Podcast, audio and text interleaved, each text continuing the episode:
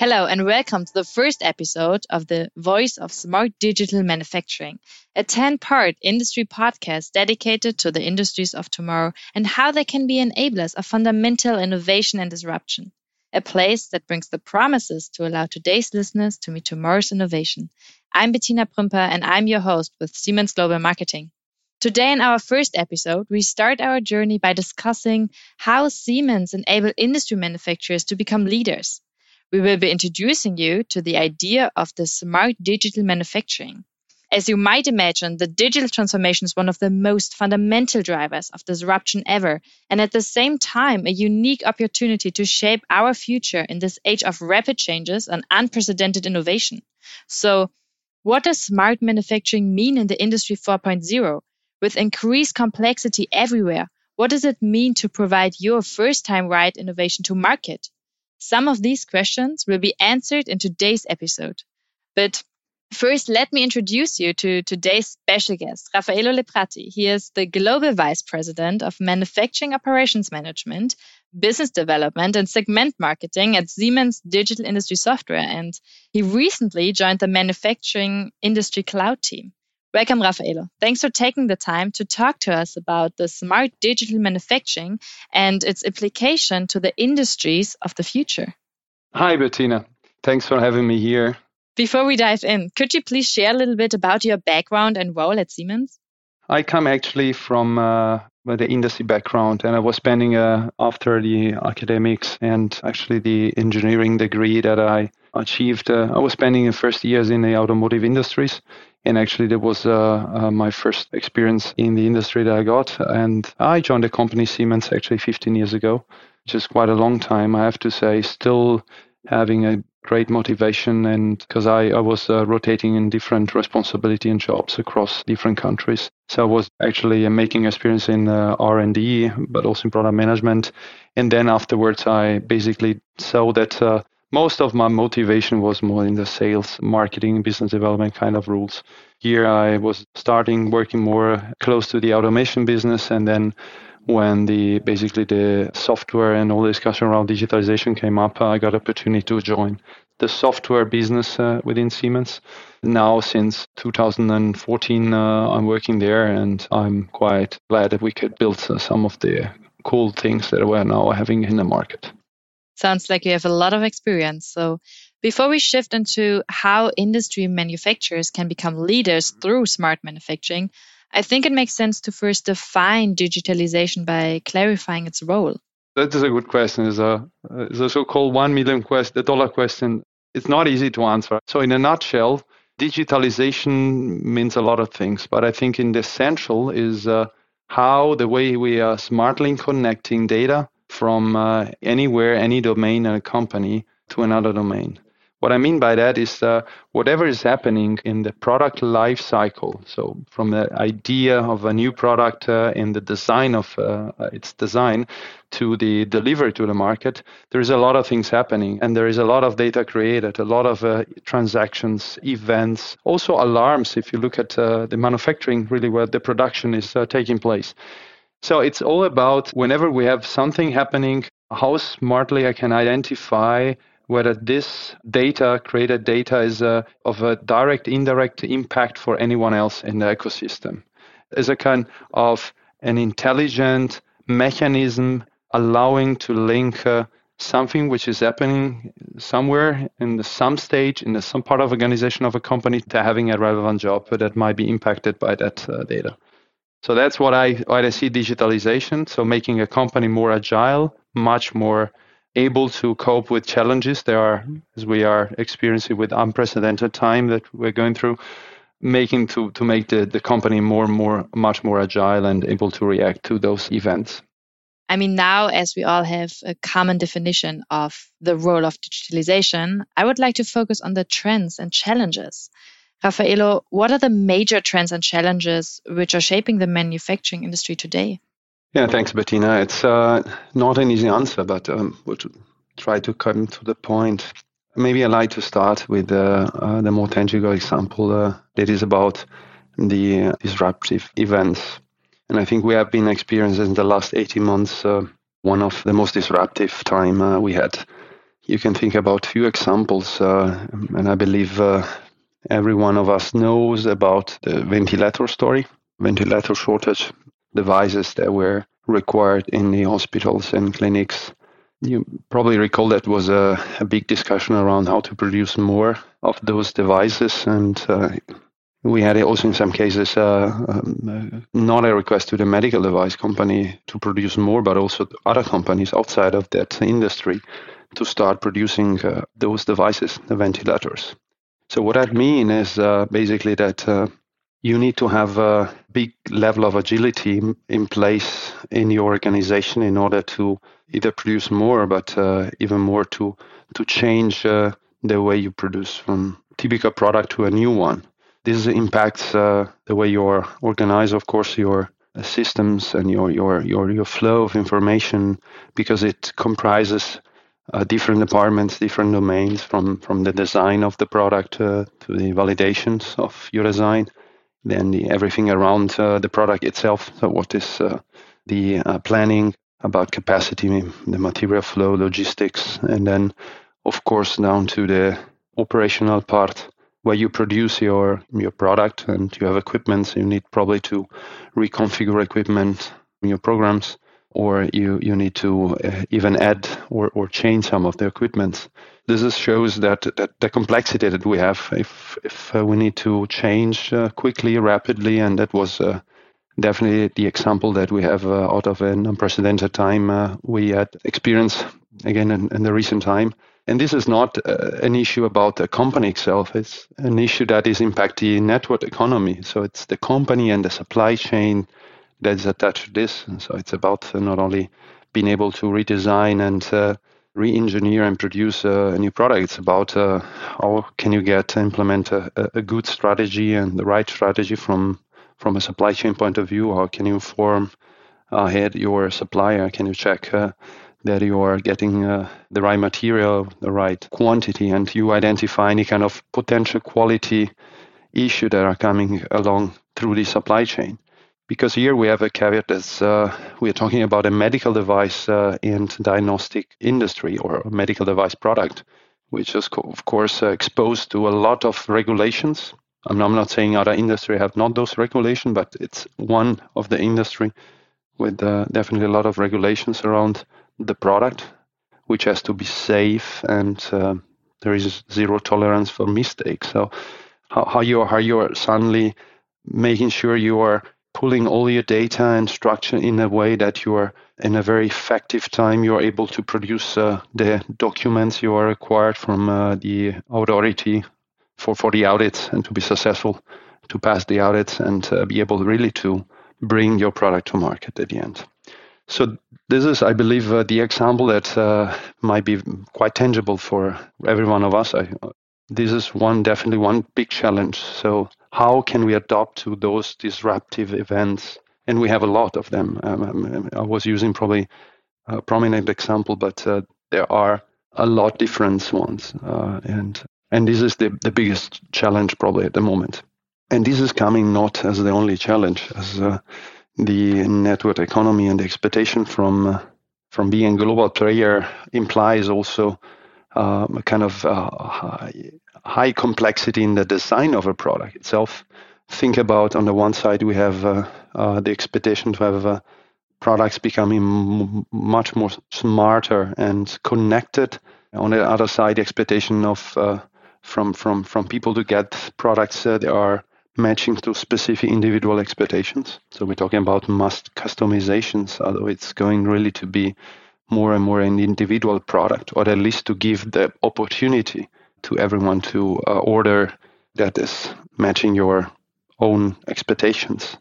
And uh, this is uh, this is reflecting the higher complexity in the design. So you need to take into consideration all these uh, variables uh, and make sure that you have a, a material a description of a of of the product that is considering that. So definitely one one additional challenge is the complexity in design. Coming along with this is also the cost factor we have attached to the product. So we, although we are we're expecting to get uh, high quality and uh, premium products, uh, which are more and more individually produced for everyone's need, the expectation at the same time is to to get this product with an affordable level, cost level. So the cost pressure is getting higher and higher. And cost pressures uh, implies a lot of uh, different aspects. Uh, the one, of course, is, is about efficiency, internal efficiency of products. How can I make sure that I don't waste time, I don't waste resources, and I get to, to a point that uh, my, my infrastructure is helping me understand quickly where I need to act and how to act, and even helping collaborating in parallel, different things doing carried out in parallel without losing time. That's one thing. So efficiency internally, but uh, but also the the material uh, costs and uh, in everyone was uh, was attached to a better supply chain strategy and the fact that you should uh, know depending on uh, seasonal effects, depending on on other effects, w- where you can ensure you get the high quality material or, or part for your product supplied at the best price. So this is definitely one of the challenge that I see in uh, in all the industry, and uh, this is coming on top to disruptive events and agility and the complexity of design. Thanks for these three great examples. I have to say, it sounds like manufacturers have already a lot on their plate. So the impact of the COVID 19 pandemic has created a new phase on manufacturing. Could you further explain that impact? Believing that manufacturing is back again. I think this was also an interview that was given, I don't recall, but uh, uh, the researchers of manufacturing. This manufacturing is the key of, at the end of the day, realizing what you think it's uh, the right product as an innovative product. There is a lot to say around that, but um, in manufacturing, there is now a big shift in uh, in the culture, a big shift also in the way the manufacturing is uh, per- perceived. Uh, I believe that uh, COVID has given a clarity that uh, maybe manufacturing is not that uh, the commodity you need to have to realize something, but it's the central point of where where supply chain is coming, when innovation needs to be to be realized, and therefore is taking a a much bigger and higher rule now going forward again. Okay, I mean, it looks like this new phase of manufacturing is forcing industry manufacturers to innovate their processes, but also they're embracing a new new normal in order to succeed in this age of industry 4.0 and digital transformation. So I'm wondering how they can gain competitive advantage and become leaders. Well, we have learned from this experience we are doing uh, how important it is to be able to, uh, to run a manufacturing, to run processes uh, also from remote, how to be sure you can uh, not only take the control, monitor what's going on in your production, and uh, understand how you can uh, and where to take a certain decision because there is a, a bottleneck, there is a, an issue that you need to solve. And imagine you are not you're not in a factory you're not uh, in the plant so you, you need to take the decision. So how important is that you have the right data on your device uh, and you have the right distillation of all this uh, big data into what i call smart data and what drives the actionable insights for you. So it's very important. This is the new normal. The new normal is i think that people are much more clear that uh, first of all the work from remote is a good opportunity, uh, and uh, that uh, what uh, has been developed in order to support this remote work is definitely also an advantage in terms of technology, but in terms of, of approach for the future going forward, when we will all be back uh, with the new normal. There is a set of other things that are attached to that. the fact that fluctuation is became much a challenge now. you you cannot plan anymore to have certain people in plan because of uh, you know all the regulations, uh, this distance they need to keep, uh, and uh, all that. What uh, again? What happened uh, recently? With that, say you need to have a, a smart way of combining this way of planning and scheduling your operations. Depending on the condition you have outside. So there is also here an explosion of intelligence that happened in some of the tools that are used to plan your activities, to dispatch your activities. This is definitely one of the main or a major aspects uh, that I see, as well as the sense of urgency for digitalization. So I, I have to say that this is probably the the new normal is uh, something that is uh, where where people are not only uh, understanding anymore that what the, digital, digitalization is important. Uh, I think people are now, and, and decision makers in particular, are having the, a clear sense of urgency now. They are feeling the sense of urgency to implement digitalization there is a maybe an imperative for some of them because we know that uh, some of the industry, unfortunately, uh, although we're talking about digitalization since uh, maybe 10, 10, years, that uh, some of uh, the industry are uh, unfortunately far behind. There is a lot of paper used, which is still fine. You can run that, but it's representing a big constraint going forward. To be honest, that reminds me of that great quote from I think it was Henry Ford about collaboration. Do you remember that one? Oh yeah, yeah yes. It was uh, about uh, coming together as a beginning, then keeping together as a progress, and then working together as success. Yeah, yeah. Well, that's that's definitely valid. Uh, I mean, collaboration is uh, what I say before. How you link the data, but what is the rule of digitalization now? That's a different. Digitalization should, should create a foundational enablement uh, to have uh, a different collaboration. I mean, Henry Ford at that time was was about mass customization or the mass production, how you are producing a serialized uh, assembly plant, uh, for example, where people were collaborating and, and, and everything was organized differently. There was on site, side by side. Here's about enabling collaboration in a totally different way. But what Henry Ford was saying is definitely still valid. Exactly. So, unfortunately, we are already nearing the end of today's episode, but I can promise there are many more to come. Raffaello, what can our listeners expect in our upcoming episodes? It's important that, uh, and I've been uh, touching this while talking to you, that uh, digitalization is an approach, is an evolution of the industries. But uh, what matters uh, more is, uh, and where the questions are coming up, is how is really the value of the digitalization in different industries or sub industries. So we're going to see, we're going to have some experts talking about our experiences and uh, our the value proposition of what we're doing for specific industries. So one of them will be the medical device and diagnostic, but uh, machinery is another one. So and uh, electronics, uh, and we have we will have a, a number of those uh, podcasts uh, that will allow also specific audience to understand maybe their uh, needs of a specific industry or again sub-industry. Then we will also talk about more technologies, is where, of course, we are coming from, and how those technology, this technology can uh, help uh, more uh, enable and, and, and implement the dig- digitalization or the digital transformation in, in those industries. We are going also to talk about uh, some new approaches that we're taking about how you combine and making sure that uh, the collaboration is also being enabled one of the typical example is uh, how you collaborate between a uh, engineering design and a manufacturing design.